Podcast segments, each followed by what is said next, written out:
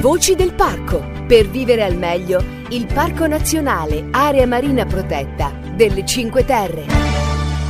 Un cordiale saluto e un benvenuto al consueto appuntamento con Voci del Parco. Lo spazio che dedicheremo al nostro territorio oggi tratterà una notizia senza dubbio positiva, alla luce dei risultati del rapporto di Lega Ambiente Parchi Rifiuti Free.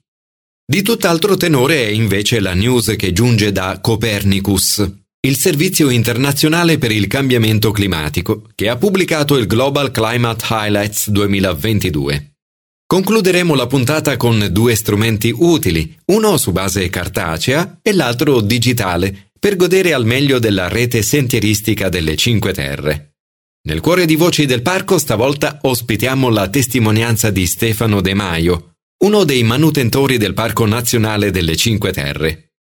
La sua ormai vasta esperienza da uomo dei boschi ci accompagnerà a scoprire una professione che richiede molte più conoscenze e competenze di quanto possa sembrare. Senza ulteriori indugi diamo quindi il via alla puntata. Notizie dalle Cinque Terre e dal territorio. Come dicevamo, lo spazio dedicato al Parco Nazionale Area Marina Protetta delle Cinque Terre oggi ospita un'ottima notizia che deriva dal rapporto di Lega Ambiente chiamato Parchi Rifiuti Free. I comuni inclusi nel nostro parco hanno raggiunto la considerevole soglia del 77,5% di raccolta differenziata. Il rapporto rimarca che solo in 9 parchi su 24 la raccolta differenziata è superiore al 65%. I parchi con i comuni più ricicloni sono quelli delle Dolomiti Bellunesi al primo posto, seguiti da quelli di Pantelleria, Maiella, Cilento. Segue al quinto posto il territorio del Parco delle Cinque Terre e a seguire Asinara, La Maddalena, Valgrande ed Arcipelago Toscano. Purtroppo se guardiamo alla percentuale media di raccolta differenziata dei quasi 500 comuni di tutti i 24 parchi nazionali, abbiamo un dato che non è ancora sufficiente. La media infatti è poco inferiore al 61% ed è cresciuta di appena il 3% tra il 2020 e il 2021. I comuni nel Parco Nazionale delle Dolomiti Bellunesi, per dare il dato dell'eccellenza in questo ambito, riciclano oltre l'86% dei propri rifiuti, un dato straordinario. Migliora la performance anche del Parco Nazionale d'Abruzzo, Lazio e Molise, nei 24 comuni analizzati tra il 2020 e il 2021 la raccolta differenziata è cresciuta del 20%. Antonio Nicoletti, che è il responsabile aree protette di Legambiente, ha dichiarato che per raggiungere gli obiettivi stabiliti per il 2030 e per favorire la transizione ecologica serve un cambio di passo. Servono politiche territoriali efficaci e coerenti, soprattutto nelle aree dei parchi, che sono territori ricchi di natura, ma più esposti ai cambiamenti climatici. Quindi è importante che i parchi, oltre a mantenere efficienti gli ecosistemi e a tutelare le specie a rischio, non perdano di vista la sfida di accompagnare i territori e le comunità locali verso scelte green e verso politiche di sviluppo innovative. Una voce del parco, una voce del una parco. voce del parco. Stefano De Maio è uno dei manutentori del Parco Nazionale delle Cinque Terre. Come tutti i suoi colleghi è eclettico e può occuparsi di molte mansioni, dalla cura del verde alla ricostruzione dei muri a secco. De Maio è anche appassionato di fotografia naturalistica e di trekking e vanta una profonda conoscenza della rete sentieristica ligure e toscana. Buongiorno Stefano, c'è un'idea in bilico tra il romantico e il retorico che spesso accompagna l'uomo del bosco e della foresta.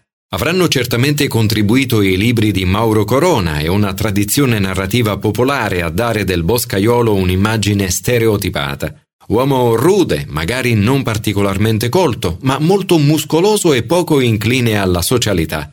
Possiamo dire che in massima parte tu, Stefano, smentisci questo cliché. Ma non è vero, invece. Io ho letto i libri di Mauro Corona, molti ne ho letti, non dico tutti, ma via. sono, sono rozzo quanto basta. quanto basta.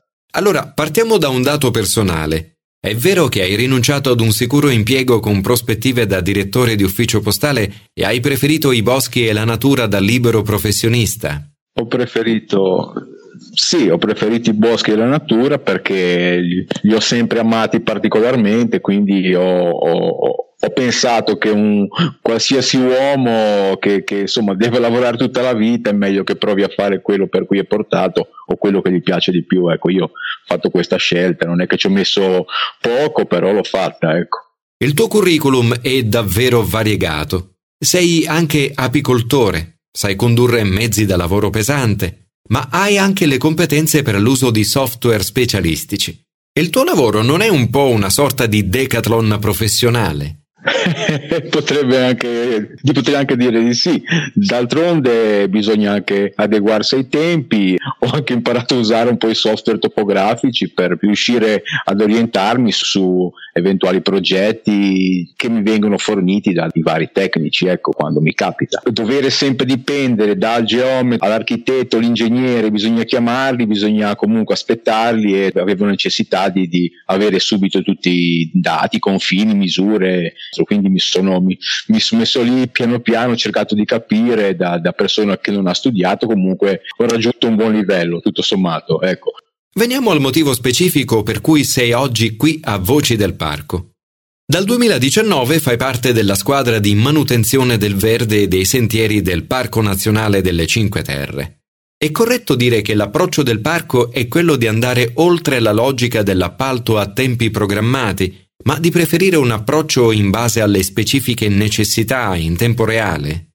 Sì, direi di sì. Il parco ha fatto un, una scelta che per me comunque è stata anche nuova. Ho scoperto una formula nuova, anche gradita, di appartenere a questo gruppo fisso, tra virgolette, che si occupa di tutto il territorio del Parco delle Cinque Terre. È una cosa un po' diversa, ecco. Quali sono i benefici di questo approccio e quali le problematiche? I benefici sono che comunque diciamo, l'ente pubblico deve rapportarsi sempre con le stesse persone, si instaura anche un, un rapporto di fiducia, eh, diciamo, ci si conosce meglio e penso che si possa sfruttare al massimo le, le qualità di tutti. Ecco, diciamo, problematiche sono più, più, che altro logistiche, sono più i lati positivi. Ecco. È vero che esiste online sul sito del parco il diario del manutentore che racconta in tempo reale tutti gli interventi che vengono effettuati? Certo, noi, noi, tutti i giorni abbiamo, abbiamo, contatto con un funzionario, un tecnico eh, dell'ufficio sentieri al quale riportiamo tutte le nostre posizioni e tutte, dire, tutti gli stati di avanzamento lavori, quindi loro sono, sono sempre aggiornati e, e, e, quindi provvedono poi a, a diciamo, tenere aggiornato questo diario che è molto utile per, per chi frequenta il parco sicuramente. È abituale questa trasparenza? Ma eh, su questo loro sono, sono, molto all'avanguardia rispetto mia, a quella che è, eh, la mia esperienza, ma d'altronde sono tutti giovani, quindi hanno, voglia di, hanno forse voglia di cambiare un po' quello che è il, il modus operandi. Le forze della natura a volte sembrano tutte volte a distruggere il vostro lavoro. C'è l'acqua delle alluvioni, il fuoco degli incendi, ci sono le burrasche. Fino a che punto queste calamità si possono contenere? E quanto è possibile rimediare agli effetti? Le calamità non si possono contenere, si, si possono prevedere gli effetti e que- questa previsione de- deve, essere, de- deve, essere, quella che ti porta a, a, quando e come curare il territorio, secondo me. Ecco, uno non può sapere diciamo, co- cosa succederà, quando succederà, ma può più o meno sapere come, come, come gestire le cose, come, come prevedere i danni, come, evitare il più possibile. Ecco, evitare del tutto forse non si può, ma curando il territorio eh, si, si, può comunque fa, fare qualcosa. Quello che si fa a monte si vede sempre a valle o che non si fa. Ecco. Quanto il dolo interviene nei problemi? Io non parlerei di dolo, parlerei di incuria, di superficialità. Più che altro ci, ci sono comportamenti che sono, sono inadeguati a, al clima, al momento. Ecco, bisogna stare attenti, bisogna curare il territorio, bisogna stare attenti quando si, si deve accendere il fuoco, il barbecue, le, le, le sterpaglie, queste cose qua vanno gestite con, con molta attenzione.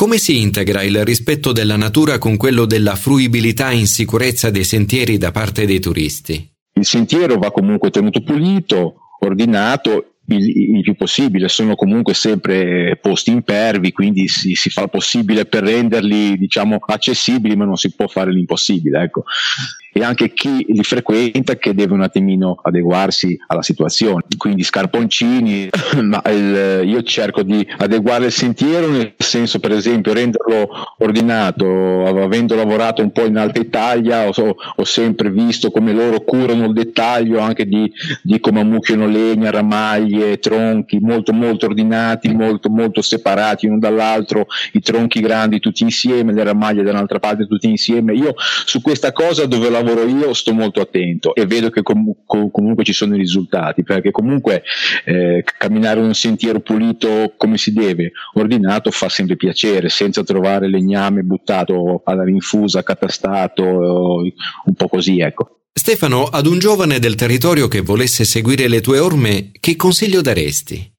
Eh, ci, vuole, ci vuole tanta passione, bisogna accontentarsi anche, anche, solo di quella delle volte, ecco, non è che si può tanto pensare ai soldi, al guadagno, ci vuole tanta passione, bisogna amare la natura, amare i boschi, proprio volerli bene, ecco, vanno, vanno, curati, vanno, vanno, coccolati, bisogna andarci dentro in punta di piedi nel bosco. Ecco, eh. Un'ultima domanda, sempre pensando a chi volesse avvicinarsi a queste attività. Come si impara il lavoro del manutentore delle aree verdi? Quali attitudini servono?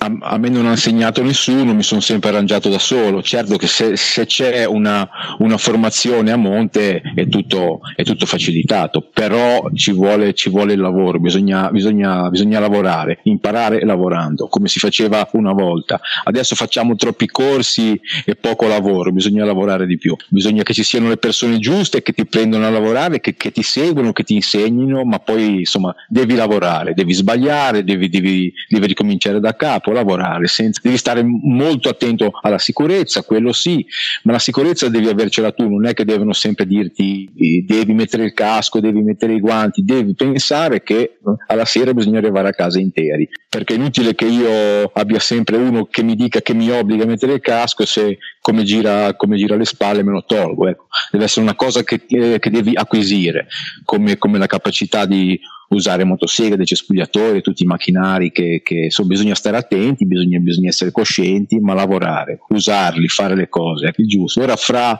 un corso di qua, un corso di là, poi un giovane si trova che ha 40 anni e non, non, e non ha ancora esperienza, quella, quella vera, quella, quella, di, quella, che serve, ecco, ci, ci vuole la pratica, ci vuole la pratica. Grazie a Stefano De Maio, uno dei manutentori del Parco Nazionale delle Cinque Terre, che con la forza della sua esperienza ci ha ben fatto capire come la gestione delle aree verdi del parco sia un lavoro cruciale e richieda tanta competenza quanto tanta genuina passione. Notizie dai parchi, in Italia e nel mondo. Apriamo adesso la pagina dedicata alle notizie dall'Italia e dal mondo.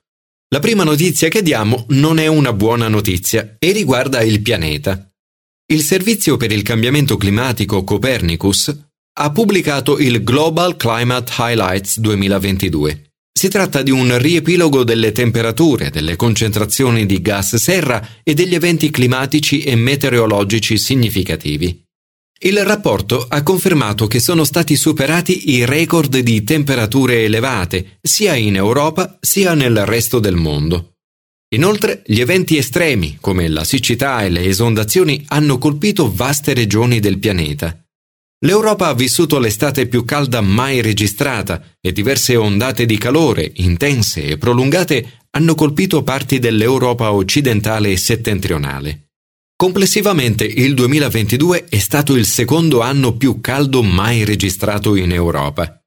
A livello globale, il rapporto ha rimarcato che gli ultimi otto anni sono stati i più caldi mai registrati e che le concentrazioni di anidride carbonica nell'atmosfera sono aumentate con tassi simili a quelli degli ultimi anni, a riprova della scarsa efficacia delle misure sin qui adottate. A febbraio il ghiaccio marino in Antartide ha raggiunto l'estensione minima degli ultimi 44 anni. Dopo queste informazioni non certo positive, passiamo invece ad una decisione virtuosa del governo italiano. Sono stati riaperti i termini dal 31 gennaio al 31 marzo 2023 per permettere ai comuni italiani di richiedere contributi a fondo perduto da destinare all'acquisto di ecocompattatori. Gli ecocompattatori sono quegli apparati che favoriscono la raccolta delle bottiglie di plastica PET.